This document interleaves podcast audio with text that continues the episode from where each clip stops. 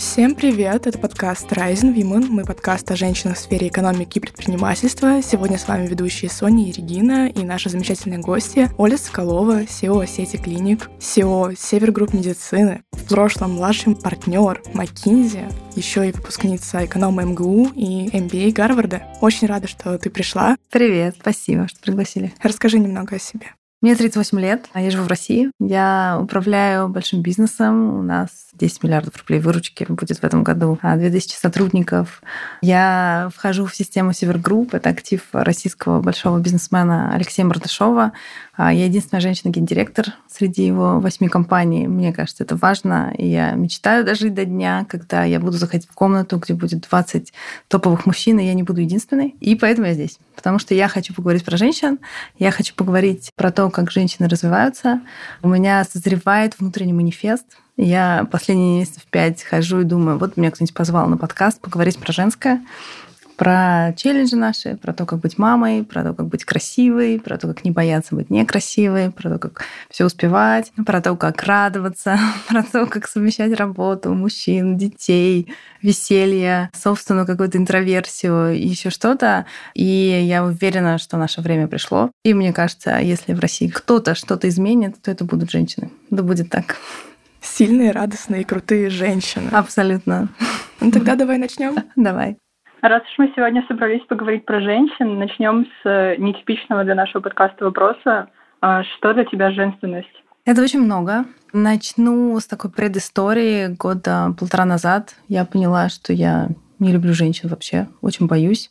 И делю свой мир на девчонок, которые такие, как я, у меня несколько подруг, они близки мне, они очень похожи на меня, что они такие достигаторские, у них успешная карьера, они очень четкие, очень умные. Всех остальных женщин я не принимаю, не воспринимаю, и как будто бы все время нахожусь в состоянии, что я злюсь, что они такие есть, что я злюсь на женщин, которые не успешны в работе, я злюсь на женщин, которые выбирают материнство больше, чем карьеру, я злюсь на женщин, которые в карьере, но почему-то не мамы. В общем, я на всех...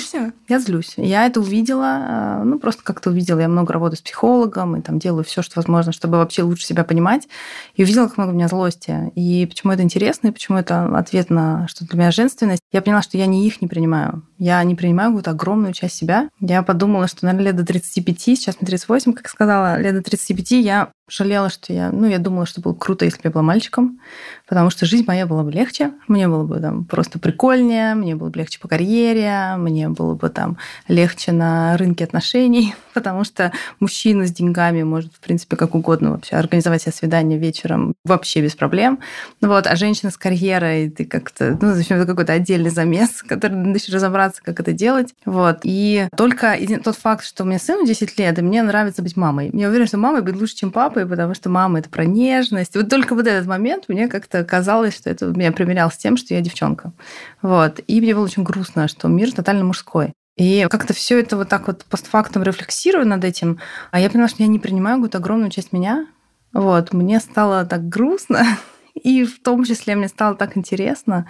Думаю, а как вот я живу, отрицаю, что я женщина, потому что я женщина. Я выгляжу как женщина, я веду себя как женщина, я несу в себе все женское, что можно нести. У меня месячные, у меня гормоны, у меня грудь, у меня вот все, что есть у меня, у меня женский путь. Вот. И я стала это исследовать. Сейчас у меня тотально переписалось, как я смотрю на женщин, как много красоты я вижу вокруг. Я больше не оцениваю женщин. Раньше я жила, думая, что девчонки могут быть худыми, либо они могут болеть, либо они очень ленивые. Потому что нет ни одного оправдания, почему женщина не худая. Я не знаю, как я жила с таким ужасом в голове, какая ненависть у меня была самой к себе, к своему телу, чтобы постоянно сидеть на диетах, быть на тотальном спорте.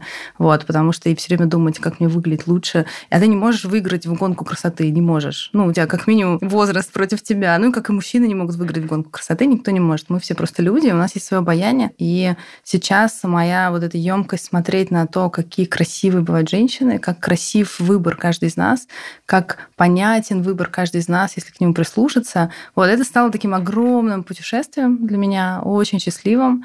Вот я настолько любую сейчас девчонками, смотрю на тебя и любуюсь, мне нравится. Вот. Вообще, как ты относишься к вот этим вот конвенциональным стандартам красоты? Ну, они точно есть. И тут не надо, как бы, опять же, я не хочу лицемерить. Девчонки тоже смотрят на мужчин и оценивают, красивые они или нет. И это классно, когда мужчина спортивный. И классно, когда мужчина там с плечами, ну, как бы, когда он там несет себя как-то уверенно. Нам всем это нравится. Нам нравится мужчина с чувством юмора, нам нравится мужчина реализованный. Не, не потому, что они богатые, а потому что реализованный мужчина, он интересный, у него там много историй в багаже. Нам нравится чувственный мужчина и так далее. И это как бы всегда будет. И ты видишь иногда парня, и ты так какой красивый человек. То есть это есть, и это есть и в обратную сторону. И сейчас тоже мы смотрим на каких-нибудь женщин, думаешь, вау, как она интересно живет с такими ногами длиннющими.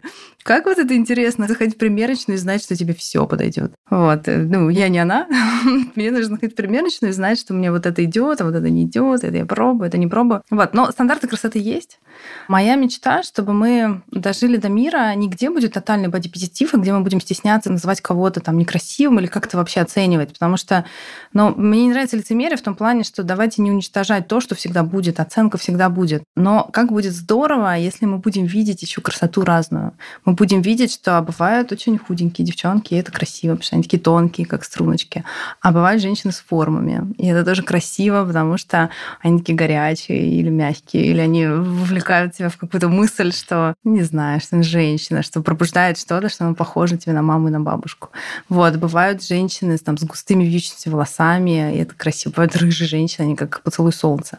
А бывают женщины, там, не знаю, с голубыми глазами бывают. И если каждый из нас будет просто видеть в себе красивая, ну вот я про себя знаю, что у меня глаза красивые, у меня ключица красивая, или у меня талия тонкая. И я любуюсь вот этим, и подчеркиваю это, и радуюсь себе в этом, и иногда экспериментирую, а что, если я буду носить балахон, и не ну, а сегодня не буду подчеркивать талию, попробую что-то еще. А могу ли я в этом творчески самовыражаться? А могу я самовыражаться в одежде, которую я ношу, и прочее. И как будто бы это тоже будет распространять красоту, потому что ну, абсолютно точно, если ты выходишь на улицу и чувствуешь себя некрасивой, ты кажешься людям некрасивой потому что оно как транслируется. А если ты выходишь на улицу и радуешься сама себя и улыбаешься, то и люди как бы от тебя загораются. Они загораются твоего тепла, твоего там света щек, от твоего какого-то внутреннего тепла, свечения и так далее. И это тоже плодит что-то новое и создает что-то новое, создает симпатию. Так же, как и каждая женщина знает, что ты иногда влюбляешься в мужчину, который вообще не похож на твои стандарты красоты, и он вообще выглядит как противоположно тому, как тебе, тебе всегда нравились одни, а вот сейчас он вообще тотально другой, а ты просто у тебя мурашки по всему телу. Мы все там были, мы все это знаем, и мы все это знаем, что внутренняя красота намного важнее, чем внешняя. Вот. Но когда это все еще соединяется в какое-то уважение к себе и радость самого от себя, то это прям супер-супер. Вот про внутреннюю красоту. Что для себя именно твоя внутренняя красота? Что ты, может быть, в себе ценишь какие-то женские или не женские характеристики? Может быть, как у тебя все внутри совмещается? Мне нравится, что я добрая что я возьму эту паузу, я всегда ее беру. Я возьму эту паузу и сделаю выбор. Вот мне обидеть или там наказать, или разгневаться, или еще что-то, или как-то поддержать. И иногда нужно разгневаться. И я тоже, это мой персональный рост в том, чтобы тоже иногда учиться гневаться, когда надо гневаться. Потому что иногда и это бывает красиво. Вот. Но в целом во мне есть вот это пространство между подумать, а как мне бережно, а вот я что сейчас создаю. Вот я сейчас, у меня секунда между ответом на какое-то действие, что я создам своим следующим действием. И вот я люблю себя за то, что часто я выбираю создавать что-то новое, что-то хорошее. И это круто. Я знаю, что так редко кто делает. Вот, и я себя за это люблю и хвалю. Мне нравится, что я нежная я прям ласково, ласково. У меня сын иногда говорит, мама, ты такая самая добрая мама в мире. И однажды мы стоим за мороженым в торговом центре, и перед нами двое детей, ну, Танькиного возраста, там 10-12, что такое. И они набрали кучу мороженого, там надо заплатить какие-то деньги, и у них карточка не проходит. И мы, видимо, мама дала карточку, и там то ли денег нет, то ли еще что-то. И они такие, что делать, что делать? Я говорю, давайте я вас угощу. И купила им мороженое. У меня сын это потом вспоминал, как бы еще недели две. Говорю, моя мама такая добрая, она чужим детям купила мороженое. Вот. И мне нравится, что я как бы могу быть такая нежная, классная. Мне нравится, что я могу быть смелая, что мне вообще не страшно ничего сказать. Я могу зайти в комнату и сказать что-то очень э, неконвенциональное. Я могу сказать там акционеру своему что-то, не знаю, такое мощное. Могу за это огрести. Вот, но я это выдержу. Я знаю, что я люблю себя за то, что у меня когда внутри такой звоночек есть, что типа, Оля, твое мнение вот так звучит, скажи его. Я не могу это объяснить, может быть, меня поймет только тот, кто тоже это испытывает. Ты иногда просто, знаешь, тебе страшно сказать, но ты как бы не можешь не сказать, потому что как будто бы это важно для пространства. И вот во мне это есть, я всегда этому следую, мне договоренность с собой, что если это что звенит, что надо сказать, говори. Вот. И я говорю, и я тоже себя за это люблю. И ты готова к любым последствиям своих слов. Да. Ну, я точно не адекватная, то есть я, конечно, иногда фильтрую, что говорю. Вот. То есть я не буду специально нарываться. Мне не нужно спровоцировать, и мне не нужно а, как бы троллить пространство. Я хочу его немножко менять. Я поэтому все время так пробую, а вот так, так. А иногда бывает, что это важно для меня, и это какая-то мощная мелодия, и это интонация, которая должна быть озвучена, и я тогда готова к любым последствиям. Давай вернемся немножко к Дане. Вообще, mm-hmm. вот как мама, как быть мамой, которая еще и строит карьеру, и что ты хочешь заложить в сына из своего примера, или дать ему то, чего нет в себе, но что ты хочешь, чтобы было в нем. Давай немножко поговорим о материнстве, карьере. Тут дисклеймер. У меня счастливое материнство. В том плане Даня здоровый. Он очень похож на меня. Он просто один в один копия меня внешне. Вот, и по мимике, и по разным чертам. То есть нам очень легко вместе. То есть у нас всегда вот это есть связь, и мне всегда вот каждую секунду времени мне с ним легко вместе проводить. Поэтому я не знаю, вот такой, я, у меня там друг есть, у него два ребенка, и у него один сын очень похож на него, а второй вообще не похож. Я говорю, это твой не похожий, это твой тренажер личностного роста. Я такой, правда. Вот, как будто бы иногда вот тебе приходят дети, через которых тебе надо расти. Ко мне пришел ребенок, и я ему говорю это каждый день. Говорю, что ты ребенок большой любви, и ты пришел ко мне, чтобы сделать меня доброй и ласковой. Потому что я не была такой до тебя. Ты мне подарил любовь. Он меня научил смотреть на мир глазами безусловной любви. Потому что мы все думаем, что дети смотрят на родителей. Наоборот, что родители должны детей любить безусловно и смотреть, что он самый красивый. Но на самом деле лучшие учителя э, для нас в этом – это сами дети. Потому что он меня смотрит, вот я у него единственный мама. И он меня просто любит. Даже когда он злится на меня, он, ну, как бы, вот он во мне, особенно вот еще в этом возрасте, пока он там не стал подростком и не отсоединился, и он учит меня вот этой нежности. Поэтому у меня в этом смысле такое легкое подарочное материнство. Я очень благодарю. Это ну, вот просто я прям спасибо, спасибо, спасибо, что же я сделала хорошего во всех своих прошлых жизнях, что мне так повезло в это, и мне очень повезло. А при этом я довольно безалаберная мама. Я мало привожу с ним времени. Он мне все время говорит, что мама, ты мало со мной проводишь времени. Вот, и я говорю, ну, такая у тебя судьба, ты сам выбрал родителей. Я рассказываю ему, что он когда-то на небе выбирал маму и папу, выбрал нас, за что я его благодарю, потому что для нас это больше подарок, чем для него. То есть я еще люблю такие ему нарративы рассказывать. Вот, ему нравится их слушать, и мне кажется, когда-нибудь ему поможет. Он будет знать, что он ребенок большой любви, что его ждали, что в ту же секунду вот я сделала тест, и ему бывший муж смотрит, у нас будет мальчик. Я говорю, думаю, что будет мальчик. То есть мы ему прям, ну, он очень-очень желанный, но я провожу с ним мало времени. И иногда я виню себя за это. А потом я думаю, что ну, я не могу, иначе просто не могу. Вот. Я говорю, Даня, ну такая тебя судьба. Ты знаешь, что такое быть сыном мамы, который очень много работает. Ты ребенок родители, которые развелись. Знаешь, как это. Он недавно, буквально позавчера, мы обсуждали фильм «Тед Лассо», сериал. Всем советую посмотреть, абсолютно всем. Я его пересмотрела сама, сейчас смотрю с Данькой, и мы вместе обсуждаем каждую серию. Он говорит, мама, мне очень нравится сериал, но мне грустно. Вот мне единственное, что не нравится, что Тед разводится. Я говорю, ну ты знаешь, наверное, тебе не нравится, что ты знаешь, что такое развод, что тяжело. Ты помнишь, как мы с папой развелись. И ну, точно это какая-то сложная история, которая с нами в семье произошла. А он говорит, что ну, не знаю, как-то стало лучше после развода, и как-то мне нормально живу. И так, в общем, начинает как-то, видимо, сам себя убеждать, что все хорошо. Я говорю, да, ну, говорю, может быть, ты сравниваешь, потому что до развода мы, наверное, там грустно жили, иногда ссорились дома, и ты все это было рядом с тобой, поэтому все равно тем болезненно. Такой, да, мама, говорит, ты хмурилась. И меня так это пронзило. Я думаю, как вот он маленьким был тогда, ну сколько лет это было, там, 2-3 года назад. То есть как-то они все чувствуют, учат нас э, чему-то новому, а мы их, и что-то мы вместе делаем. Я уверена, что просто важно очень любить прям любить. Я ему рассказываю истории, что он любимый, что он желанный, что он родной, что он хороший, что ты можешь это верить, не верить. У тебя в жизни будет много-много-много всего разного, и тебе придется пройти свой опыт. И не бывает жизни без сложнейшего опыта. Все самое интересное происходит, весь наш рост происходит,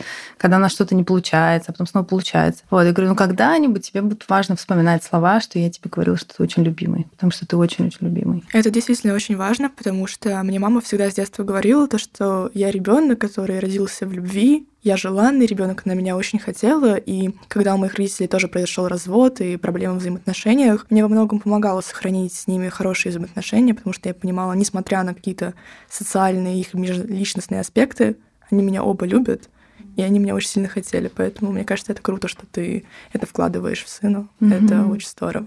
Так, давай немножко вернемся к нашей конве вопросов. Кто для тебя сильный человек? Сильная женщина? Сильный мужчина? И в чем разница между, может быть, сильной женщиной и сильным мужчиной? У меня, когда случилось 22 год, у меня был такой мир спасу. У меня как пришло как фраза. Я люблю такими лозунгами мыслить. Я говорю, что я вообще живу в создании как вот собственного манифеста. Когда-нибудь он оформится, я буду очень громко его заявлять и ходить босой по всей Руси с венком и рассказывать свои манифесты о сильных людях. Вот. И мне пришло, что миру нужны сильные женщины и чувственные мужчины. И женская сила и мужская чувственность спасут этот мир. А сейчас разверну свой тезис. Что такое женская сила? Это почувствовать вот, вот те самые крылья за спиной, почувствовать внутри телесно, что у тебя есть место, что мир для тебя, что ты не случайно пришла в мир, тебе не нужно бояться. Каждый из нас несет в себе память всего, всего, всего там много сотнелетнего патриархата буквально. Каждая из женщин, каждая знает, что такое выйти в темный двор и ежиться. Каждый из нас знает, что такое липкий взгляд мужчины. Каждый из нас знает, что такое зайти в лифт, ну, и вбегает мужчина, и ты ежишься, потому что ты окажешься в одном закрытом пространстве ты пытаешься взять как-то ключи, чтобы... Ну... Да, и мы все знаем, каждый из нас, каждая испытывала нежелательные касания и еще что-то разной степени там мощности. Да? Мы все это знаем, мы знаем это на подкорке, мы несем в себе какой-то пласт вообще истории, и это история моей мамы, моей бабушки, моих соседей, моих сестер, сериалов, которые мы смотрим, и там история, не знаю, сожжения ведьм, буквально. И это все где-то в нас подкорке. И то, что женщине часто бывает очень страшно, это факт и нам это надо про себя знать. Параллельно с этим каждый из нас знает, что такое вот это социальный прессинг, что, а что такое женщина, чтобы ты молодец, если рядом есть мужчина. И вот это ощущение, и ты как бы часто, ты, может быть, вообще не хочешь быть мужчиной. Вот у меня сейчас период, ну, опять же, я уверена, даже не про меня история, а просто, что отношения с собой, они настолько важнее, чем отношения с мужчиной, потому что если ты залез в отношения с мужчиной, не понимая, кто ты есть, то ты там гарантированно огребаешь очень много личностного роста, часто болезненного. И вот эта вот история, что как будто женщина молодец, только если мужик рядом, она повсеместно, она во всем мире училась в Америке. Каждая девчонка в моем Гарварде, вот я два года провела в Америке, у меня много американских подруг каждая девчонка абсолютно так же переживала, что она хочет замуж, она хочет этот булыжник с кольцом на палец, вот, она хочет какой-то актон, они все меняют фамилию, что мне, ну, мне казалось, да, что, ну, вот я, у меня была одна фамилия, сейчас я вернула девичью, когда вот как глупость, кому можно фамилию поменять? Как? Это же мое, вот, ну вот зачем это делать? И я понимаю, что все мои американские подружки, американки с гарвардским образованием, с деньгами, с карьерами, работающие вот в этих во всех каких крутых фирмах, даже они тоже выходят замуж и сразу меняют фамилию, потому что ты хочешь как будто... Вот эта тяга принадлежать и быть при мужчине, она огромная. Я, кстати, не хочу челленджить, я верю в партнерство, которое развивает, я уверена, что мы вместе сильнее, что я желаю себе еще каких-то новых глав в жизни, где я чувствую вот эту вот тотальную соединенность с мужчиной. И я знаю, как это будет красиво, и дети должны рождаться в любви. Это все счастье, счастье, счастье. Вот. Но сам факт, что заходить в эту точку от того, что у тебя выбора нет, что кто-то есть, если ты не при мужчине, это сложно.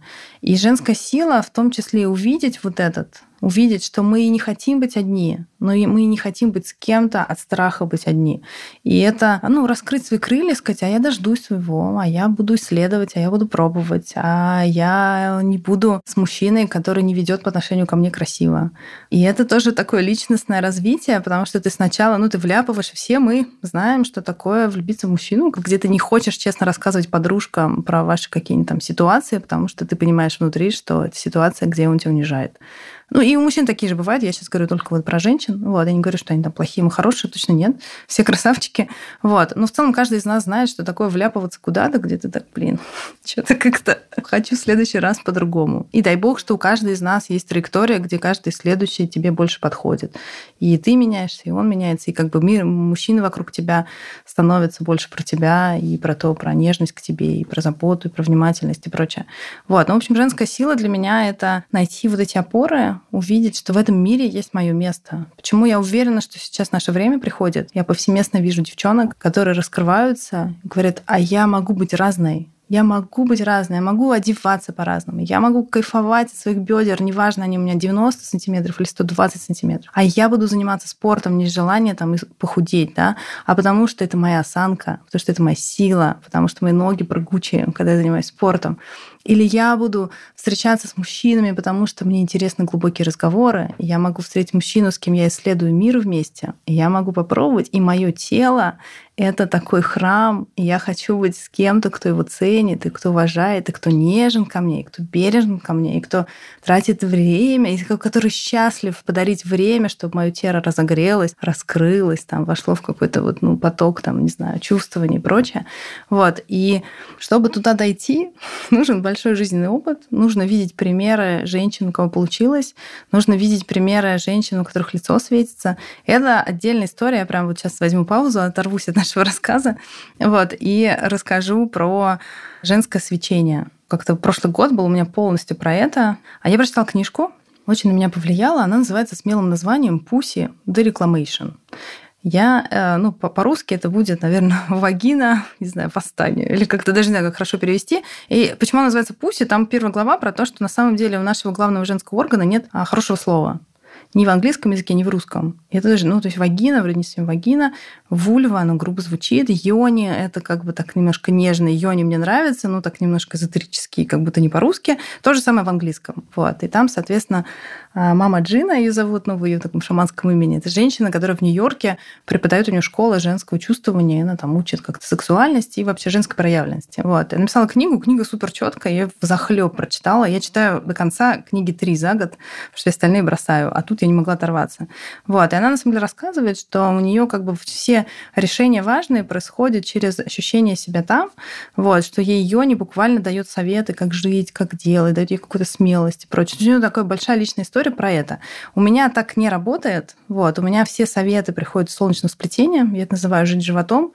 Вот. То есть, когда у меня тело откликается, это прям в другом месте. Но в целом мне понятно, что, наверное, есть женщины, у которых действительно так как-то проходит их путь. Вот. То есть, мне ее история показалась интересной, интересно, и я точно ей поверила. Вот. И последняя глава была самой важной, называется «Сестринство». И она говорит, в чем роль женщин, и почему сейчас тоже женщины — это особая каста. Вот. И нам нужно помогать друг другу. И она говорит, роль женщины — это, допустим, у тебя подруга, там, не знаю, разводится, или ее бросил парень, или уволили с работы. Роль подруги и сестры, да, не в том, чтобы сесть рядом, подержать за руку и сказать, да он козел, да ты найдешь лучше, да они как бы не ценят тебя, там, не знаю, все будет хорошо, а сесть и посмотреть на нее таким лицом, чтобы она с лица твоего считала, отзеркалила просто нейронами твое свечение, твое тепло и твою какую-то внутреннюю устойчивость и уверенность, что все будет хорошо. И через эти зеркала света друг другу мир будет меняться. Я это слушаю тогда, я аудиокнигу слушала, и у меня такие мурашки, и я понимаю, что как редко мы видим женщину, которая действительно светится. Что действительно рада и прям... И это радость. И вот сейчас это важно, я все еще не могу нормально сформулировать. Пришла к вам на подкаст, думаю, может быть, здесь у меня зародится правильные слова, потому что я хочу их как-то дальше описать там текстами и какими-то другими разговорами. Прочее, что женское свечение рождается внутри, оно не зависит от работы, которая у тебя, происходит от денег, которые ты зарабатываешь, оно точно не зависит от мужчины. Это все помогает. Если у тебя любящий мужчина, это помогает. Если у тебя работа или ну, интересное творчество, это очень помогает. Но твое внутреннее освещение — это твоя ответственность. Это твой путь найти его, понять, что тебя украшает, что дает тебе бодрость, что дает тебе силу, что тебя драйвит, в чем твои крылья. Вот где эта кнопка, которая раскрывает твои крылья, что идешь по улице, и у тебя как будто крылья за спиной, и осанка у тебя прямая. И вот, в общем, я прочитала эту книжку, и с тех пор у меня прям как наваждение. Я все время смотрю за женщинами, я много летаю. Я just люблю с стюардессами смотреть. Вообще, я перестала вообще мужчин обращать внимание, что довольно странно. Я, ну, вот иду по улицам, все время смотрю девчонок. Женщин, ну, любых возрастов. Мне просто нравится рассматривать, вот, как будто совсем безоценочно.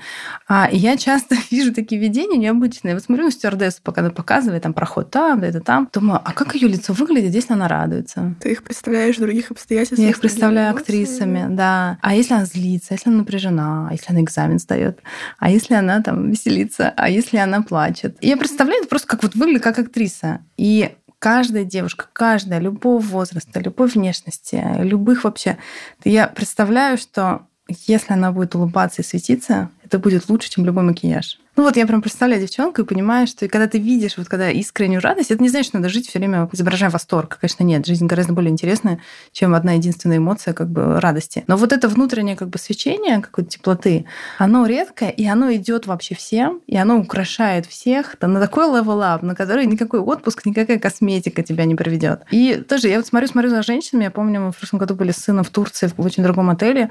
И там было так много красивых женщин. То есть встретить красивую женщину, ну вот такую конвенционально красивую, с хорошей фигурой, стильно, модно одетую, там очень легко. Любой Ну вот мы были в Турции, там было и русские, и не русские.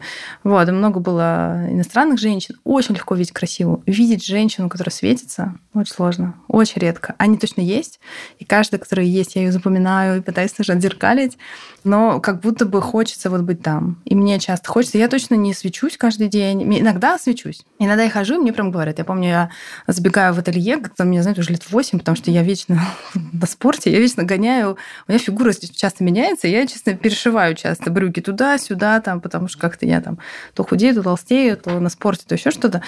Вот. И я что-то прибегаю, и, в общем, мы что-то меряем, убегаем, они такие, Оля, у вас, наверное, личная жизнь наладилась, вы так выглядите. И я такая про себя, yes. Потому что в личной жизни у меня было тогда ровным счетом ничего, но я понимаю, что я транслирую... Типа ты вот... сама у себя наладилась. Да, я транслирую человека, энергию человека, которому классно я понимаю, что эта классность, она, ну, она в куче событий. Это классность в том, чтобы выйти в жару, лицо направить на к солнцу, как подсолнух, знаете, которые листиками такие к солнцу, и поставить позагорать две минутки, пока ждешь.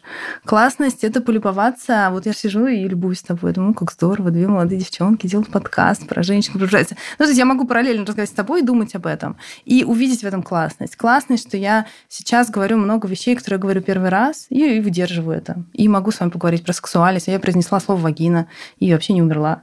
Вот, я не делаю это каждый день. Это может быть первый раз, когда я это сделала. Вот так вот. Ну, как бы в разговоре, который будут слушать больше, чем пара человек.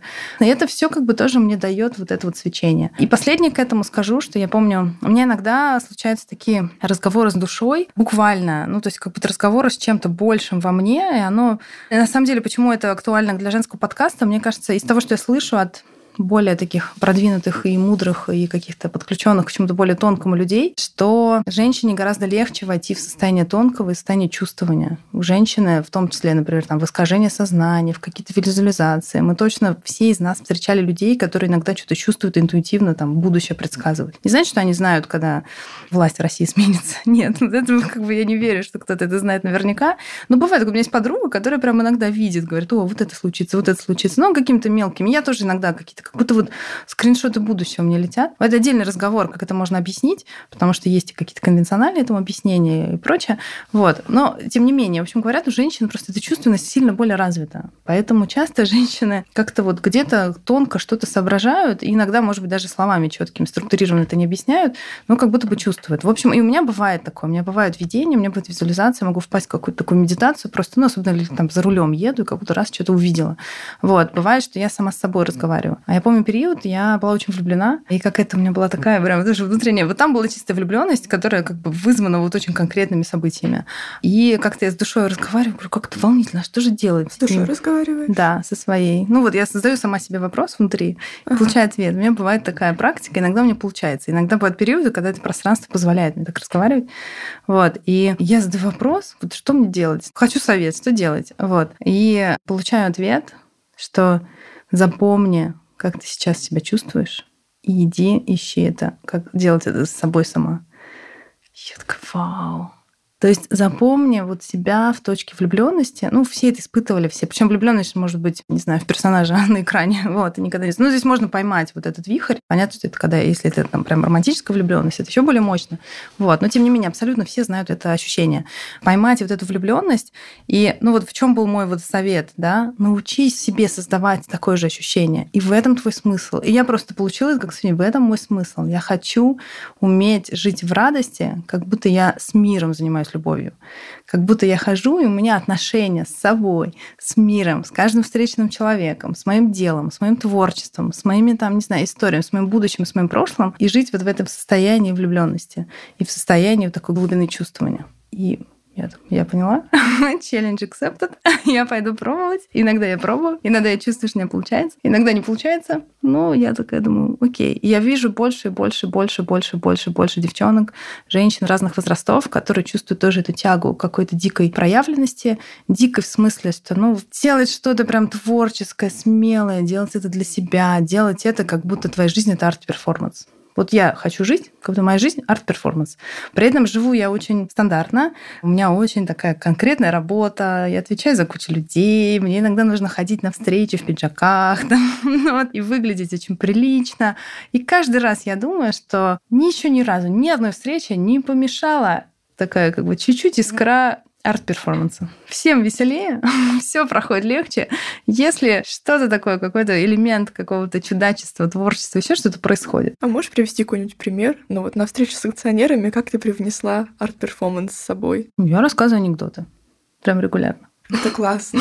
Просто прихожу, говорю, а можно анекдот расскажу? И рассказываю анекдот. А можешь рассказать нам анекдот? Вот. Ну, не знаю, хотела рассказать анекдот, не рассказала акционеру, вот, рассказала другой. Расскажу вам, я поменяла фамилию недавно. И все там стали обсуждать мою фамилию. Ну, и там большая встреча, говорю, коллеги, просто чтобы вы знали от меня, да, я вернула фамилию на девичью, поэтому не удивляйтесь, у меня имейл еще на старую, это на новую, в общем, не путайтесь, вот у меня теперь будет новая фамилия, говорю, скоро имейл обсуждаем. Ну, и как-то мы чуть-чуть что-то обсуждаем. А анекдот я хотела рассказать на эту тему, что Говорит, мужчина приходит в МФЦ и хочет поменять.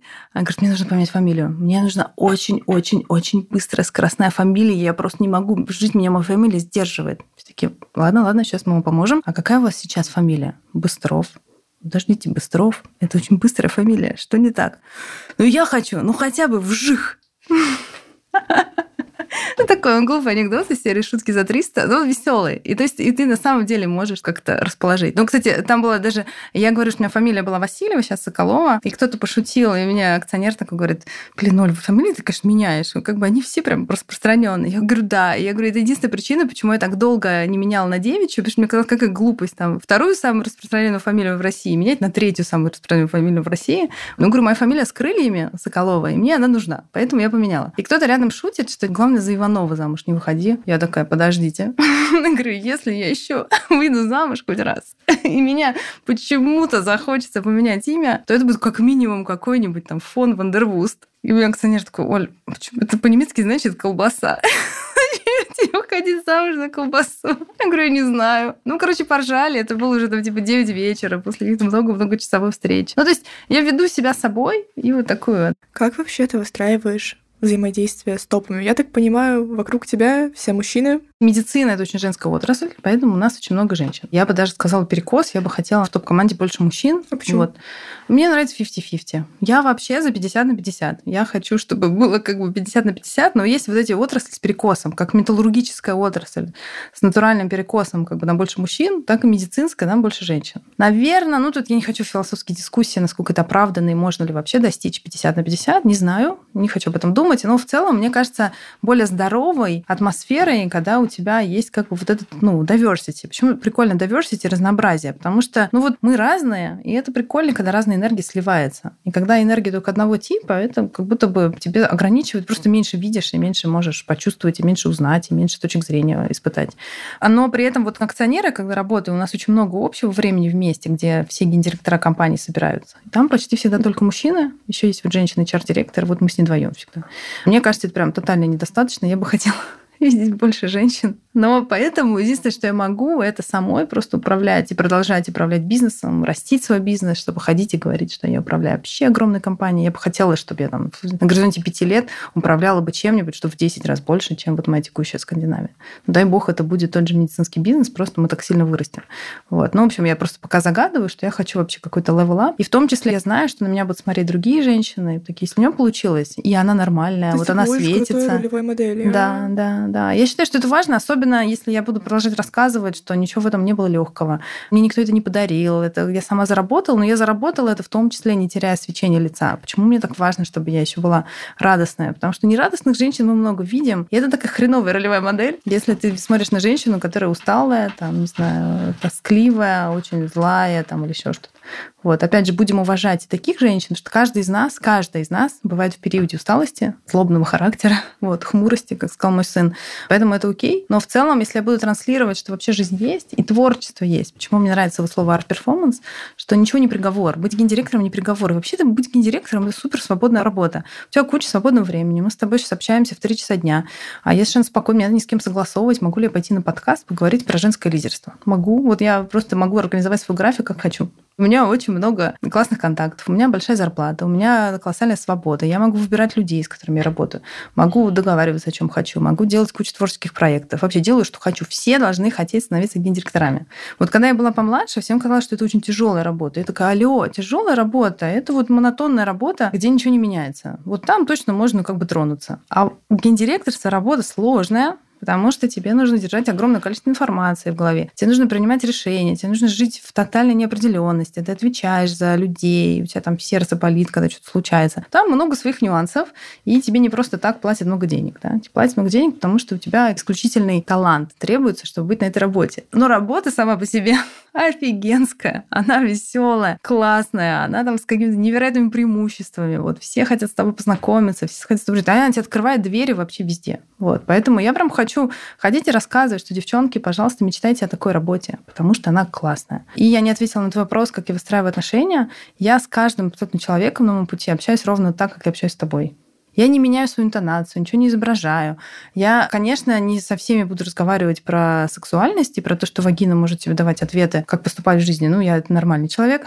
вот. Но при этом я буду говорить и про чувства. Могу спросить, как себя чувствуешь, все ли хорошо, чем помочь, бывает ли тебе грустно. То есть тебе важно не изображать, угу. показывать другого человека, которым ты не являешься? Да, нет, никогда. Я себе в какой-то момент пообещала не врать, не вру вообще никогда. Ну, я в этом году поставила цель. Пять раз в год я могу наврать. Но обычно это что значит? Что если я наврала, что мне кто-то пишет, давай встретимся, я говорю, прости, не могу, но буду очень рада. И вот сейчас я пишу, у меня пальцы пишут, буду очень рада, а простите, я вообще не буду рада, мне все равно не хочу с тобой встречаться. Ну, это не, ничего личного, это просто вот у меня нет ощущения, что я рада. Вот есть очень много людей, с кем я рада встретиться, а есть люди, к кому я отношусь с некой нейтральной симпатией, но у меня нет внутреннего позыва, вот у меня живот, у меня дает эти посылы, да, вот у меня нет посылы. Я такая, я не хочу говорить, что я рада, если не рада, не буду. Пусть мое каждое слово будет абсолютно выверено. Поэтому вот у меня, так я для себя веду метрику, что, наверное, раз пять вранья еще могу пережить. В этом году три раза я что-то сказала. Ну, такое, говорю, нейтральное. Это обычно во мне дипломатия какая-то прорывается. Так вот, чтобы я наврала прямо по фактам. Бывает, что я могу разнервничаться и перепутать, там, сказать, что я, не знаю, была на четырех тренингах, а была на, на ну, трех. Ну, я поняла, ты говоришь намеренные лжи, ты да. стараешься от нее. Вот, поэтому никогда не вру, ничего не изображаю. И я прям себе обещаю, что я говорю, вот, ну, окей, я матом ругаюсь в жизни. Вот, конечно, я не ругаюсь с акционером матом. Конечно, когда я хожу в Минздрав, там о чем-то договариваться. Я хочу быть уместной в моем разговоре. Но я всегда иду с таким лицом, как у меня всегда это лицо. Я ровно такой интонацией разговариваю, я также шучу. И когда я вижу возможность рассказать анекдот, я рассказываю анекдот. И если я чувствую, что можно поговорить о человеческом, я говорю о человеческом. И я уверена, это суперсила. Я уверена, что ровно поэтому женщины нужны. Ну, потому что нужны в нас эта материнская нежность, ее что-то в ней есть. Это расслабляет мужчин, это делает пространство мягче. Мы можем, особенно когда мы в хорошем, спокойном состоянии и таком внутреннем стойком ресурсе, мы можем почувствовать, где чего не хватает, и можем вбросить в пространство либо шуткой, либо смехом, либо улыбкой, либо комплиментом, либо вниманием, либо просто сидеть. Я иногда сижу, ну, вы же все обо мне знаете. Поэтому я иногда сижу и представляю, что у меня из груди бабочки. Я думаю, а что если вот пусть они пространство чуть-чуть украсят? И представляю, что просто из меня груди бабочки, они украшают пространство. Может как здорово, у тебя прям очень высокий уровень визуализации. Да. Он у тебя изначально или ты его как-то прорабатывала? Он неожиданно как-то стал ко мне приходить. Я такая, о, какой интересный способ. И сейчас я часто практикую что-то такое с визуализацией. И поняла, что это красивая метафора. И вообще поняла, что мне удобно жить метафорами и в них что-то есть. Я даже долго работала с психологом. У меня всегда основной мой психолог, и там очень классическая гештальт-терапия. Мы прям раз в неделю как на работу с ним общаюсь, уже вот четвертый год пойдет, и, наверное, еще лет пять прохожу. А параллельно я совмещаю с кем-то еще. И вот месяца три мы работали с женщиной, тоже психолог. Вот, чуть реже с ней встречались, и мы прям с ней делали такие метафорические упражнения. Так, почувствуй, закрой глаза, представь там свой гнев, а как он выглядит, а какого он цвета, а какой он формы, а как он что, представь свое одиночество. И это как-то очень целительно на меня действует, потому что у меня был период, я представила свое одиночество, одиночество, как, как будто у меня такой, как Каспер, как привидение. То есть у меня энергия такая из живота идет, как шар, распространяется, как пузырь такой вот в комнату. Она начинает... Ну, то есть как зверь, который вот как из моего живота растет. Похоже на описание обскура в Гарри Поттере. Точно, обскур. Вот-вот-вот-вот. Спасибо тебе, да, да. Я прям думала, что Каспер как-то, видимо, уже никто не смотрел эти фильмы, надо будет другое найти. Как будто обскуры, как будто он пытается других людей вот дотронуться, как будто он такой жадный, голодный, хочет внимания, вот. И он очень такой беспокойный. А потом я в какой-то момент, как я могу ему помочь? Но он есть, я не могу его, ну вот с головой я не могу его убрать. Я представила, что у меня из живота растет также цветы, как лилия обволакивающая. Я плохо знаю имена растений, помню, как оно выглядит, не знаю, как называется, ну, какие-то такие розовые цветами. И я понимаю, что мой обскур просто как утешился, как вот ребенок беспокойный или как пес заснул. Вот. И перестал метаться, и вот в этих цветах я такая, я не могу это убрать, я не могу убрать свою тягу, что иногда мне тотально одиноко, и что мне хочется, чтобы люди обратили на меня внимание. Но я могу подарить эти цветы, и посмотреть на нее. И иногда это успокаивает, иногда мой живот становится спокойнее, я спокойнее. А потом у меня начинается тепло из щек, просыпается творчество и прочее. Я такая, ну какая мощная штука. В общем, я иногда такое практикую. Да, само как-то вот получилось, но мне кажется, лучшее, что со мной случилось за 22 год, и почему я верю, что все, что с нами происходит, это очень-очень-очень больно, и я бы отдала все, что у меня есть, чтобы мы жили в какой-то другой вселенной, из всех мультивселенных. Я бы все, что у меня есть, я бы отдала, чтобы мы жили в другой исторической перспективе. Я не могу, а, но я учусь видеть красивое в том, что происходит. И одно из очень красивых, что случилось со мной, что мне больше не стыдно за все мои странные проявления. Я такая, окей, значит, цветы. У меня из живота растут цветы, может быть, этому миру это нужно. Точно, если это помогает мне, может быть, миру это поможет. А что вот ракеты в воздухе меня смущают как проявление нашего мира. А цветы в животе, это очень... Почему бы и да? вот. И я стала к себе спокойнее. Мне больше не стыдно. Я могу говорить про ангелов, про разговоры с душой, про вагины, про сексуальность, про цветы, про обскуров из живота и прочее. И да, и я женщина, которая управляет большой компанией параллельно с этим. Я с коллегами об этом говорю. И иногда они так на меня смотрят, говорят, ну да, мы ко всему привыкли, а что делать? А с другой стороны, все люди на меня, ну вот мои сотрудники на меня смотрят, и точно иногда у них так это глаза прям, ну, что-то, в общем, что-то Оля опять такое говорит. Ольга Александровна, ну, в общем, что-то экспериментирует. Мне даже врач подходит, говорит, я вас читаю, я уверена, что вы ставите какой-то эксперимент. Я за вас очень боюсь. Я говорю, не боитесь. Все, что я делаю, я делаю абсолютно осознанно. Сейчас я абсолютно осознанно вот это рассказываю. Мне кажется, это делает пластичность пространства вокруг мягче. Ну, увеличивает вот эту пластичность. И люди такие, а что есть норма? Это нормально, это просто почему бы и да, почему бы не представлять, что у тебя цветы из живота, если это помогает, если это дает тебе улыбку. Но если, для тебя это работает, да, то почему да. нет? Я думаю, что оно и для пространства может работать. Потому что это меня делает спокойнее, и дальше, когда происходит какой-то реально катарсис события, когда мне нужно принять выбор, мне это всегда управленческий выбор. Вот ты идешь на какую-нибудь встречу, это всегда большой управленческий выбор раскатать твоих людей или вдохновить твоих людей. Это прям вот как бы укатать в асфальт. Каждый из нас, кто управляет коллективом большим, знает, что такое укатать в асфальт. И иногда бывают события, когда укатать в асфальт – это очень красивое и правильное поведение. и абсолютно уместное. Вот. А иногда надо вдохновить. И люди, которые видят иногда в себе, в животе обскуров и бабочек, и какие-то волны, там еще что-то. Я думаю, что они чаще выбирают вдохновить, и мир наш станет лучше, если мы друг друга будем чаще вдохновлять. Давай немного поговорим о команде и управлении. Угу. Чем женское лидерство, женское управление, может быть, по стилю отличается от мужского, если такое есть? И вообще, как выглядит твоя идеальная команда, и что ты пытаешься как генеральный директор привнести в то, как угу. твои, люди в твоей команде взаимодействуют? Сложно усреднить женское лидерство и мужское, потому что я мало видела женщин-лидеров. И вообще видела мало лидеров вот именно как в их, естественно, я их вижу часто выступающими где-то, и мало вижу вот то, как они вот каждый день свои решают свои такие day-to-day работу, как говорится, простите за англицизмы. Говорят, и research это показывает, что женщины это часто про win-win, как сделать так, чтобы всем было хорошо, и найти тот самый компромисс. А мужчины часто про завоевание. И иногда тебе очень важно завоевывать, что мужчина, из чему я учусь у мужчин, это гораздо более смело мыслить, что мы хотим там быть первыми на рынке, я хочу быть вообще максимально быстро открыть. И вот эта вот энергия, когда просто сделать, сделать, сделать, сделать, она очень классная, и иногда вот она мне нужна, и я прямо хочу как бы зацепиться и быть как бы на пролом.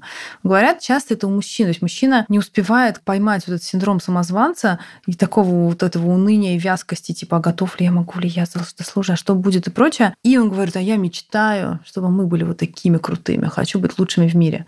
Вот. И нам, всем женщинам, надо учиться этому мужчин. Что при этом умеют женщины делать? Это когда а давайте учтем разные интересы, а давайте посмотрим, как в долгу это будет как бы работать, а как мне не наломать дров, а может быть, мне не нужно прямо сегодня принимать это решение, потому что я чувствую, что два ключевых человека, они вообще тотально расстроены чем-то еще. Но в медицине очень часто бывает, у нас там, ну, у нас большая, огромная, там, у нас огромный стационар, у нас хирургия, у нас онкология, у нас роддом, у нас иногда случаются тяжелые дни когда что-то идет с пациентом, иногда бываем мы виноваты, иногда просто что-то идет с пациентом не так. И ты видишь, что у тебя люди могут выбиты быть. Ну вот, когда у тебя родильный дом, например, у тебя там раз в год гарантированно случается случай, который ну, в общем, shit happens. Вот. И вот в этот день, в эту ближайшую неделю просто лучше вообще никого не трогать. И мне кажется, женское лидерство в том, что ты можешь, типа, о, и я не всегда им соблюдаю, но я знаю, что иногда у меня появляется вот эта пауза, где я могу выловить, что, Оля, ничего не изменится, если ты через неделю попросишь их собрать, поговорить и прочее. А вот сегодня, может быть, мы как-то вместе, ну, обнимемся, поддержать, потому что у них сердце рваное.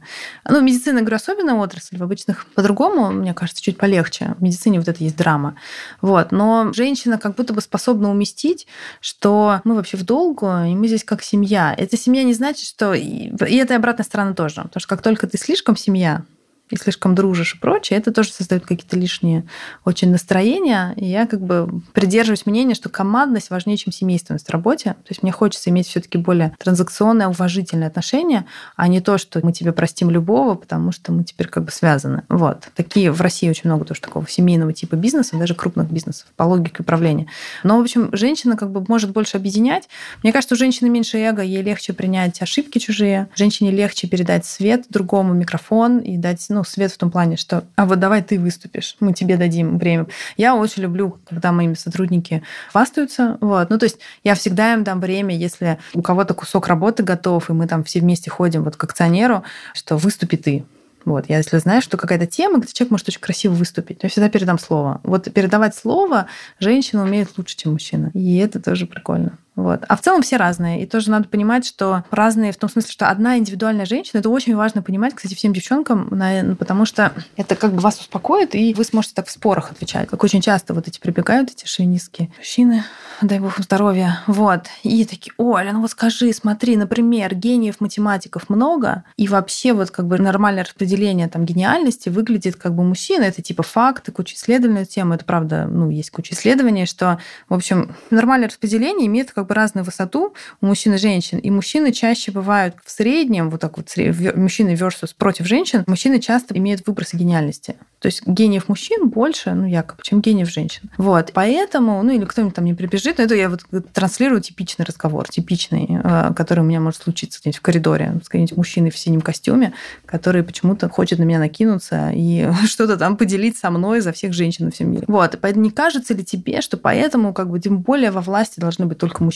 там, или вот самые там ключевые открытия в мире только мужчинами созданы и прочее. И я такая, стоп, стоп. Одна конкретная женщина может быть вообще на любом спектре. Одна конкретная женщина может быть агрессивнее любого мужика на свете, она может быть гениальнее любого мужика на свете, она может быть добрее, мягче, глупее, неважно. Вот один человек, любой, одна женщина или один мужчина, они могут быть вообще любыми. То есть вот на этом нормальности распределения каждый конкретный человек может быть вообще как бы совершенно любым. Поэтому, когда мы усредняем какие-то свои решения по вот средним стереотипам, ты просто лишаешься возможности найти какой-то бриллиант. Вот. И просто зачем это делать? И поэтому так вредно вот эти вот все заверения, что все женщины сверхэмоциональные, все мужчины, там, не знаю, хотят воевать. Ну, вообще нет. Есть такие мужчины, которые настолько как бы с красивой, чувственной, гуманистически настроенной там, душой, что ни одной женщине не снилось. Так же, как и есть женщины, как вот мне все говорят, я все люблю затирать, что я хочу в политике, я хочу, чтобы было 50 на 50. Я хочу, чтобы в каждой комнате, где принимаются большие решения, которые влияют на то, как живет общество, я хочу, чтобы я мечтаю, чтобы было 50% женщин. Я уверена, что мы доживем.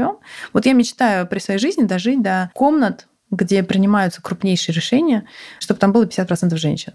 И мне такие, Оля, женщины уже были в политике, вот вспомни, там, не знаю, Кандализа Райс, там, Камала Харрис, там, Ангел Меркель, там еще кто-нибудь, Маргарет Тэтчер. Я говорю, алло, одна конкретная женщина, тем она одна, то есть она вот, какая у нее должна быть жизнь, чтобы она выбилась на самый верх, а будучи вообще единственной женщиной, в университете единственной, там, не знаю, на работе единственной. Ну, то есть это сейчас как бы нас уже много, то есть сейчас пространство тотально меняется. Сейчас уже вот воронка, ну, уже даже программирование учится 50% девчонок, а может быть даже больше больше. Ну, то есть в университете мы видим тотальное как бы разнообразие, да. А раньше-то и этого не было. И дальше вы мне говорите, что вы делаете выводы по одному конкретному исключению. Ну, может быть, вообще любой как супер добрый, как супер мягкий, так и супер агрессивный. Ну, в общем, сложная тема, но тут надо перестать жаловаться на то, что мир несправедлив. Я очень люблю жаловаться, что мир несправедлив. Ловлю себя на этом и думаю, надо просто мне показывать, что а мир может быть другим. Поэтому вот я к вам пришла рассказать, что я есть, такие, как я есть, нас много, мы разные. Но давайте любить свои выборы, давайте уважать свою травму, э, уважать свой путь. И путь каждой женщины — это путь через то, чтобы, говорю, найти в себе какую-то силу на раскрытие. И она не случится без ошибок, она не случится без провалов, она не случится без неудачных романов, без тотально каких-то, не знаю, агрессивных начальников, без харасмента на работе и прочее. И в том числе и мы будем обижать людей рядом, и мы будем часто грубить мужчинам неосознанно, будем обижать людей, с кем мы рядом. Женщины, как никто, умеют унижать, манипулировать, там, обижать словом и прочее. Ну, и это как бы путь нас всех, и дай бог сил нам и средств на психотерапию, на то, чтобы просто замечать в себе, где я вообще с какой точки рассказываю. Вот я сейчас говорю, чтобы выпендриться, я сейчас говорю, чтобы обидеть, я говорю, потому что мне больно, я хочу отомстить, или я говорю, потому что у меня какая-то вот, ну, из какой-то другой трушности. Я вот всегда себя, ну, я уже сейчас хорошо чувствую, где у меня фонит, и когда я веду себя как бы замыливая, когда я лакирую какое-то одно чувство под другое, делаю вид, что хорошее, на самом деле там я изнутри хочу как бы поддеть. Сейчас я чувствую, и надо чувствовать, что фонит, не понимаю, что, начинаю разбираться, что фонит. Вот, и понятно, что я там вообще супер далека до идеала, но я пытаюсь, и мне кажется, самое лучшее — это иметь намерение просто хотеть больше, хотеть лучше, хотеть показать, что можно иначе. Вот, и мир очень нуждается. И мир очень нуждается в пораненных ролевых моделях, потому что этот мир очень поранен, и ему нужны те, кто знает, что такое, когда больно, и знает, что такое, когда не получается, и знает, как, как оно бывает по-разному и по-странному и прочее. И через это все равно видит красоту, и видит надежду, и видит путь вперед и делится этим. И нам с девчонками нечего делить. И то, что тот факт, что женщины не дружат, это часто бывает. Ну, я вот начала наш рассказ про то, что и для меня было такое, что есть какие-то женщины, как я, которые достойны быть в моем круге, и все остальные, они мне мешают. Ты сейчас стараешься интегрировать свой круг разных женщин? Да. Ну, я специально не стараюсь, но я точно, у меня взгляд на женщин так расширился, я так любуюсь. Я теперь вижу маму, там, не знаю, троих детей. Я не смотрю на нее как на кого-то, кто почему-то выбрал материнство, а не такое какое-то творчество. И загнал себя в клетку или еще что-то. Ну, я не буду сейчас перечислять, как я думала. Но у меня были злые, злые очень голоса в голове на этот счет. Смотрю, такой, вау, трое детей. Она может, умеет, там, не знаю, готовить, она с ними играет, в ней столько любви, у нее уютный дом.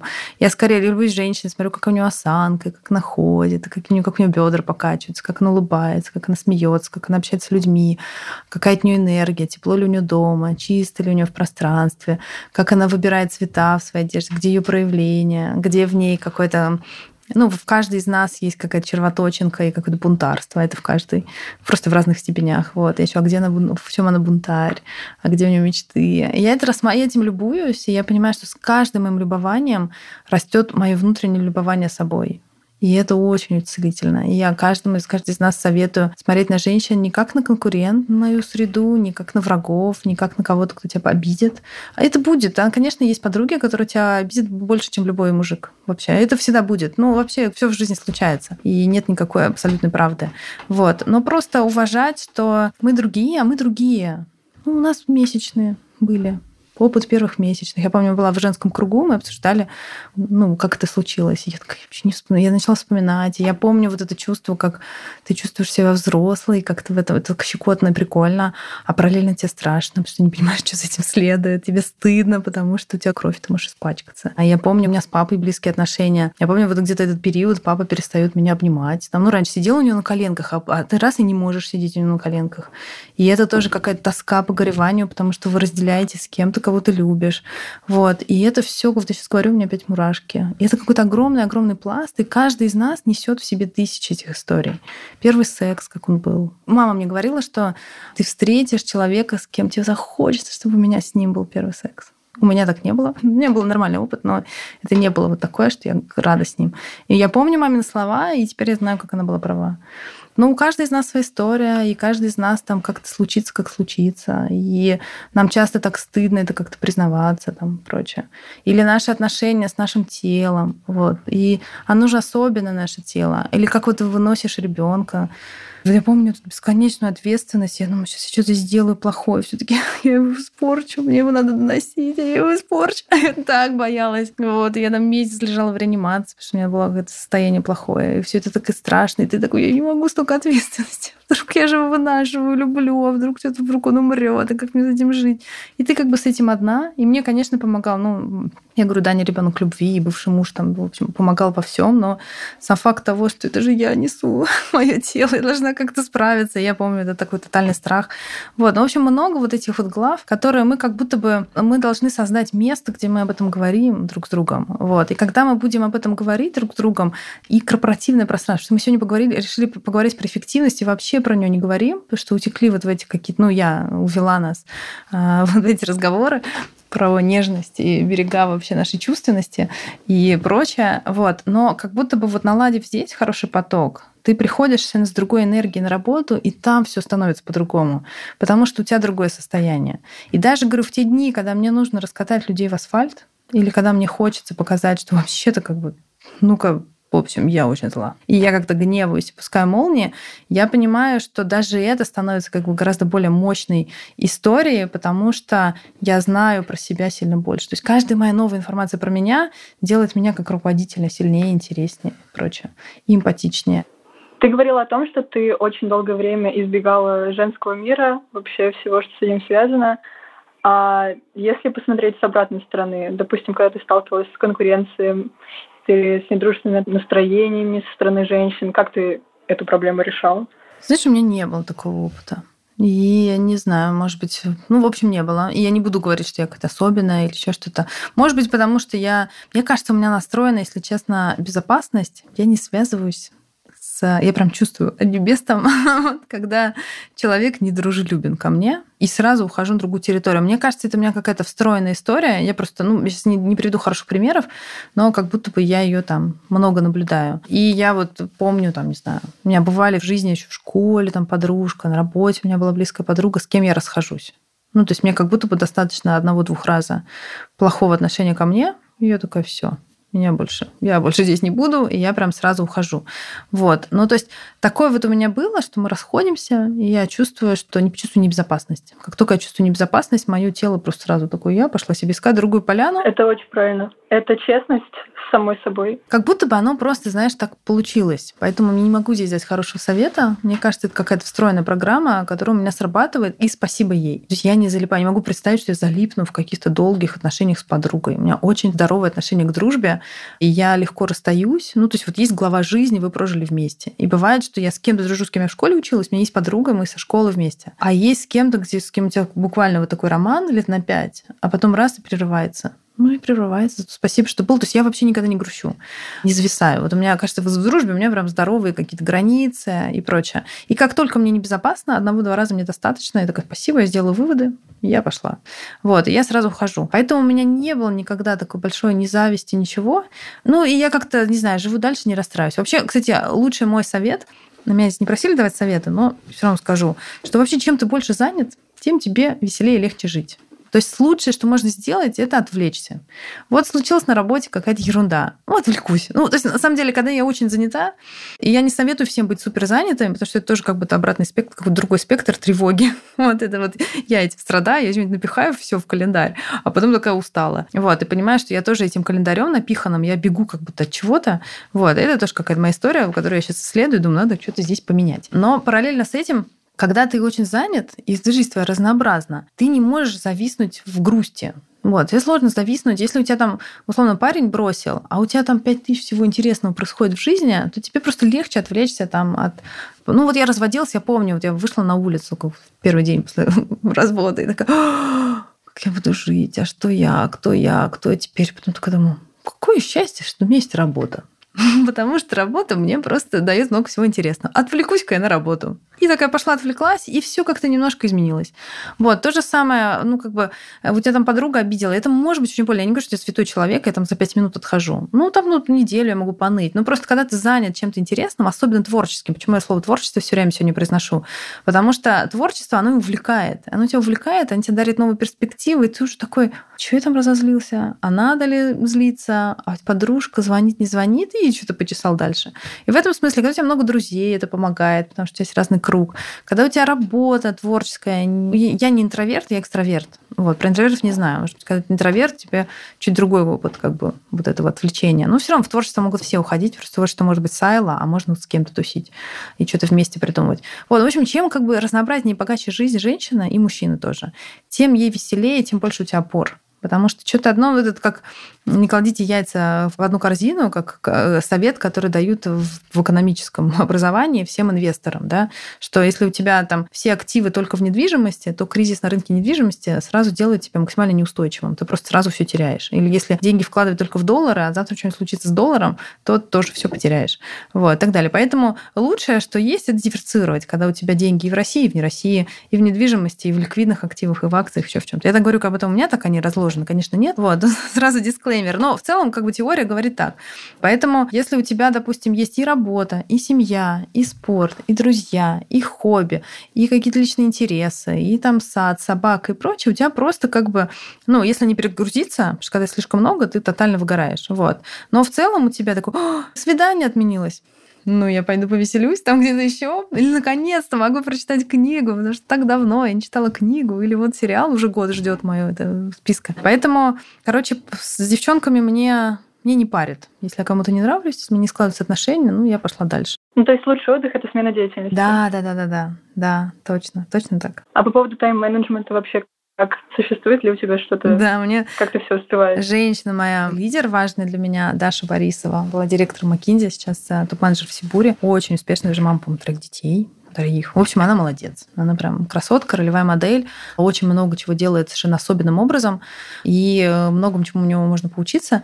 И она мне как-то дала совет. Она была моим таким, ну, ментором Маккинзи, условно, отвечала за мое развитие. Ну, неважно, не буду вдаваться в детали. Она в какой-то момент мне говорит, что, Оля, ты научишься говорить «нет», своим партнером, ну, начальником. Когда будешь 8 вечера, ты будешь решать, мне домой пойти, и партнеры будут злиться, либо на работе остаться и получить люлей от мужа. Сижу, думаю, какой грустный совет.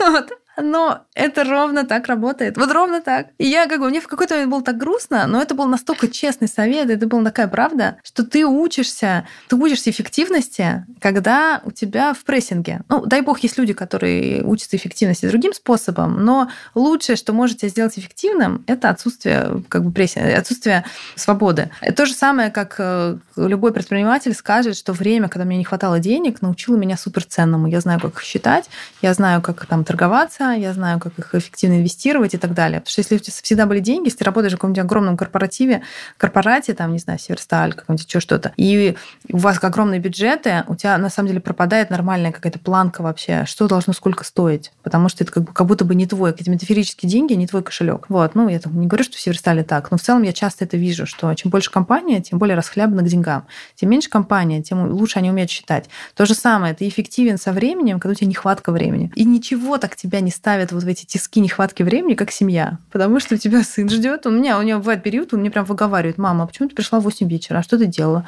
А почему ты раньше не могла? А с кем ты встречалась? Я такая, алло, что за запрос? как смогла, так и пришла. Ну, или я там как-то пытаюсь плюс-минус адекватно ответить, и у меня не получается. Но, тем не менее, вот мне Даша дает этот совет, и я понимаю, что да, она говорит, ты в какой-то момент понимаешь, что это окей, я могу не сделать идеальную работу. Я могу, я, говорит, я знаю про себя, что я могу сделать супер как бы идеальную там презентацию. Но я сделаю ее достаточно хорошей, чтобы быть дома в 8 вечера с мужем и с детьми. И ты этому учишься, и становится окей, и внутри приходит какое-то расслабление. Вот. Поэтому тайм-менеджмент – это крутая штука. Я недавно думала, все таки женщины, вот чем еще отличаются глобально от мужчин, женщины умеют мультитаскить. И женщина может делать много дел. Как вот мне тоже сказали шовинистскую шутку, она мне не понравилась, но она такая, там есть какая-то доля шутки, что женщина из всего может сделать ужин, прическу и скандал. Вот. И я такая, ну, Я думаю, так себя. Вот, и она была тоже, это вот шутки серии, когда мужчина в синем пиджаке говорит на большом очень совещании, где ты одна женщина, я так, ну окей, вот. Ну, то есть в целом она мне не понравилась, но в ней есть доля правды, что мы часто из ничего можем соорудить праздник, уют, творческое там что-то и какой-то там этот арт-перформанс.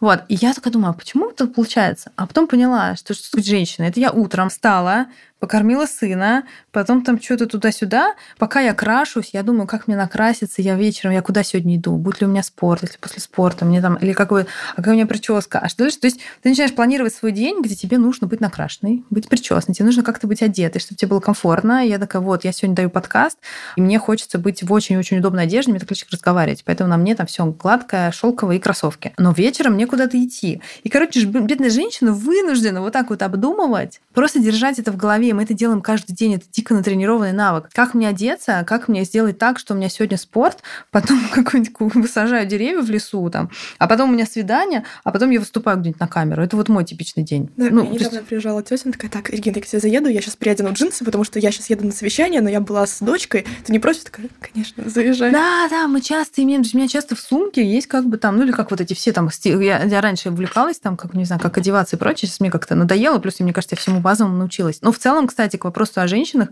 я училась одеваться такая, окей, а как мне выглядит, что мне идет, как цвета и прочее. Там покупала. Ну, это прям давно было, лет 10 назад, но я покупала прям курсы, пробовала. У меня столько куплено одежды, которая просто в топку, да, ну, то есть она мне не идет. То есть пока ты поймешь, что тебе идет, в чем тебе хорошо, что твоей фигуре подходит, что тебя украшает, что уместно, и вот как ты раскладываешь, я знаю, что у меня всегда есть одежда, если вдруг завтра меня позовут, там, не знаю, акционер пригласит какого-нибудь, этот, не знаю, на какой-нибудь корпоративный ивент в театр, ну, вдруг. Вот у меня вот есть платья, которые как бы нарядные, но очень статусные, да, а вот есть там типа, а если вот вечеринка дьявольская, у меня тоже есть какой-нибудь в стразах платье. А если мужчина свидание, ну, там, не знаю, там будет какой-нибудь балет. Окей, я ну так пойду на балет. И так далее. То есть у меня есть категории э, событий в жизни, и у меня под них есть одежда. Она просто висит в гардеробе, чтобы, если вдруг что меня спонтанно не нашла в том, что мне нечего надеть. Но не обязательно всем так с ума сходить по одежде. Ну, вот мне в какой-то был момент важно, я этому училась. И ты все время это держишь в голове. Как мне выглядеть, что мне надеть, у меня в сумке, что у меня сумка будет делиться на три... Ну, как эти стилисты говорят, что у тебя в сумке всегда есть клатч, есть там из сумки такая спортивная сумка достается, как у Гермионы в Гарри Поттере. Там уже у тебя есть клатч, еще что-то. Там у меня бывают босоножки, потому что я кроссовки сменю на босоножки, я уже нарядная. Мужчине это не нужно. У мужчины другие челленджи, поэтому какие-то есть вещи, которые мужчины в среднем делают как-то более успешно. Например, мужчины намного легче переносят негативную обратную связь. Я как-то читала в какой-то умной американской книжке, что есть гипотеза, что это потому, что девочка первый раз слышит, что она дура, года 32 от начальника ну, там, или от коллеги. Но у нас не принято дурами обзываться. Ну, вот меня в детстве никто не называл дурой. Ну, мы с девочками, даже когда ссорились, мы не обзывались. А мальчик слышит, что он идиот с пяти лет, и до последнего дня, потому что они так в футбол играют и друг друга поносят разными словами. И у нас совершенно разное заряженное слово «дура» или «дурак». Ну, для него это просто как это повседневно. Вот. И он вообще как бы не пропускает, потому что это просто как шутка.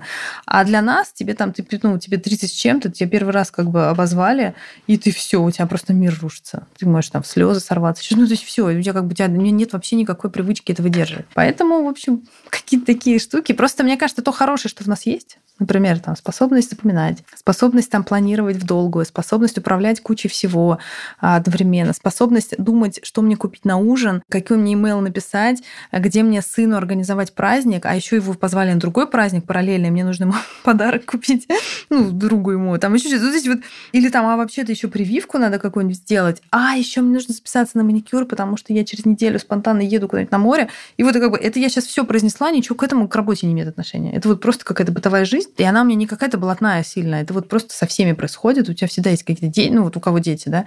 И ты так, я вот это помню, а еще у меня как бы full тайм работа, где я еще помню. И круто, это тебя просто растягивает, и ты становишься такой супервумен. Ну и напоследок, как ты считаешь, существует ли баланс и достижим ли он? Существует, но коротко. и нестабильно. Не знаю, что такое баланс. Как говорила Шерил Сандберг, это правая рука Марка Цукерберга и одна из там самых влиятельных женщин в Америке. У нее есть книжка Лин Ин, не помню, как на русском. А, хорошая книга, кстати. Вот. Она говорит, что есть жизнь есть, ну, как there is life, there is work, and there is no life-work balance, да, есть жизнь, есть работа, и нет никакого баланса. И у тебя бывают перекосы. И эти перекосы нормально. Будут периоды, когда надо забить на косметику, на прическу, на свидание, на еще что-то, потому что тебе надо вкалывать на работе, потому что открылось какое-нибудь opportunity, где тебе нужно доказать, потому что тебе сложно, потому что что-то новое происходит, потому что это твоя инвестиция в будущее. И надо все бросать и погружаться с головой. И, конечно, я желаю, что в эти периоды будет поддержка, что одновременно все не посыпется, что будет хватать времени на сон. Ну, то есть я не говорю, что надо прям жертвовать всем, но эти периоды будут, и я желаю их иметь на самом деле. Потому что как мы еще вырастем? Мы не растем в спокойствии, мы растем через как бы скачки роста, как дети, да, ты там что-то делаешь, делаешь, потом раз скакнул там, да, или у тебя, как вот ну, у детей часто бывает, что ты а, растешь, у тебя кости болят, потому что ты резко вырос за лет. или еще что-то. А будут периоды, когда, ну вот, ну не надо беременным впахивать. Я впахивала беременной, и потом в реанимации лежала месяц. Это не было прикольно. Но я рада. Одновременно случилось, я забеременела, и мне хотелось, меня сделали младшим менеджером. Это такая должность, то есть ты уже менеджер, но тебя еще не повысили. И я знала, что меня могут повысить, вот, и ну, как будет здорово уйти в декрет менеджером. Это, это в Макинте работала, это большая очень должность важная для резюме.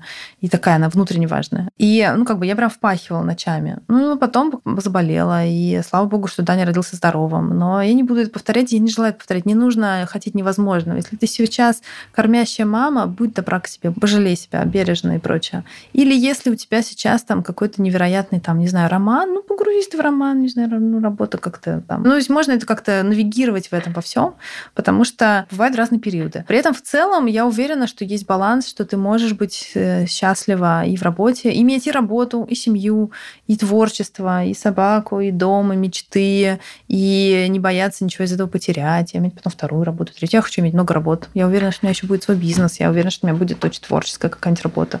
Хочу быть стендап-комедиантом когда-нибудь попробовать. Вот, и, и там еще что-то. Я хочу пойти в политику, когда можно будет пойти в политику. А, ну, в общем, я молодая, я, мне 38 лет, жить до 100, у меня еще так много периодов. Я вообще все что угодно успею, дай бог, что у меня будет здоровье. А чтобы было здоровье, как вы знаем, нужно отвлекаться от болячек, просто жить активной жизнью и радоваться. Это точно, кстати, радостные люди меньше болеют. Я думаю, что болезнь – это часто отражение чего-то невыраженного в нашем теле. Вот, говорю вам как глава сети клиник доказательной медицины. Вот, ну, то есть много очень даже доказательных исследований говорят, что стресс – это номер один фактор вообще в развитии всех страшных заболеваний. Да, часто так бывает, что произошел какой-то стресс, это такой спину защемило. Всегда. Тоже у меня спину срывает первым. Вот. Вот. Говорят, аллергия это почти всегда стресс или еще что-то. Вот. Но часто это тоже такое, это просто добивает. Ну вот, то есть в этом смысле я не советую всем пациентам просто говорить, что а ну ты сам виноват, типа, что понервничал. Потому что если бы мы могли не нервничать, мы бы сами исцелились. То есть сама фраза «не нервничай» не помогает. Или «Оля, ну ты полюби себя наконец, ты же такая классная». Что ты вот не можешь как бы... Ну не могу. Если бы я могла, я, я бы сделала. сделала. Да, да, не могу, это мой путь. Он сложный. Путь каждый из нас сложный. Давайте это уважать. Я говорю, мир полон раненых людей. Миру нужны раненые люди, которые могли себе сделать лучше и которые просто рядом. Миру нужны проводники в хорошее. Миру нужна теплота, надежда, свечение лица, сестринство. Это в том, чтобы давайте я буду смотреть на вас так, что вы загораете. Чтобы мы друг в друге видели, что возможно следующая глава жизни. Что она возможно. Вот смотрите на меня и знаете, что возможно быть гендиректором, который успешен. Возможно быть а, женщиной после развода, которая, которая очень счастлива. Возможно иметь 10 лет Макинзи опыта за плечами и не быть, не быть какой-то аррогантной толерантной, заносчивой и прочее. Возможно, быть россиянином в 23 году и иметь э, веру в будущее, надежду и радость. Вот. И быть при этом человеком, который чувствует, и который ну, сочувствует происходящему, у которого тоже болит сердце. Я могу одновременно испытывать невероятную горечь и страдания, жалеть, что это все случилось с нами. Мне очень-очень-очень жаль. Но если я отдам свою радость этой жалости, то в мире просто станет на одну жертву больше.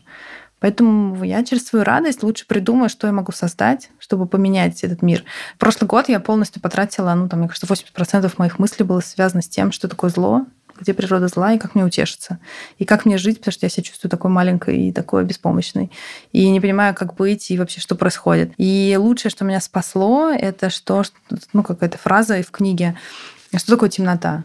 Что тьма — это просто отсутствие света. Если мы в тьму кидаем тьму, если я на агрессию отвечаю агрессией, если я на зло отвечаю ненавистью, если я на несправедливость хочу кому-то отомстить, я просто увеличиваю тьму. Поэтому только светить. Не отрицая того, что иногда я хочу ненавидеть, и это нормально, потому что если я это буду закапывать, то и свет мой будет очень закопан. Вот. Но можем светить, светим. Верим в будущее, верим. Можем поддержать э, женщину рядом за руку. Можем сказать женщине рядом, что у тебя очень красивая сегодня улыбка, прическа. Короче, не надо врать. Просто если видишь, что нравится, скажи, что нравится. У тебя очень классный этот пирсинг на пупке. Мне очень нравится. Тебе очень идет, и это красиво. Вот. Скажи, ну, будьте щедрыми, будем щедрыми, и прибудет с нами сила. Женская сила и мужская чувственность приходит в этот мир. Девочки, наше время пришло. И давай на этой замечательной ноте перейдем к нашей небольшой рубрике. У нас есть Блиц. Опиши себя тремя словами. Я добрая, веселая и светящаяся. Советы девушкам, которые хотят в бизнес. Очень много учиться. Знать, что учеба это не диплом, Учеба — это новые навыки. Приобретать свои новые навыки каждый день. Вот где можешь учись. Учись разговаривать, учись знать себя, учись Excel, чату GPT, технологиям, паблик-спикингу, эмпатии, разговорам с людьми. Учись вообще разному. Всему, чему можешь научиться, учись. Учись одеваться, учись стоять ровно, учись говорить, учись думать, учись креативу. Просто учись, и все будет хорошо. Книги, которые ты посоветуешь прочитать каждый? Одну посоветую. Это Growth Mindset Кэрол Двек. Забыла, как привести. Простите, она есть на русском, и она очень крутая. Она про то, что всему можно научиться. Абсолютно всему можно научиться. Радость — это навык. А, оргазм — это навык. Отношения — это навык. Бизнес — это навык. Зарабатывать деньги — это навык. Одеваться — это навык. Дружить — это навык. Быть хорошей мамой — это навык. Ничего не получается с первого раза, никогда ни у кого. И когда получается в те редкие исключения, это обычно большая подстава, потому что ты потом, значит, гребешь как бы с двойной силой за, ровно за тот первый раз, который получился. Ну, то есть в том плане, что это даст тебе такое ложное ощущение легкости. Вот. Просто надо пробовать, пробовать, пробовать. Вот. И те, кто верят, что все у нас ничего не приговор, и талант это иллюзия. Есть вещи, которые нам получаются легче, есть сложнее, но абсолютно всему можно научиться.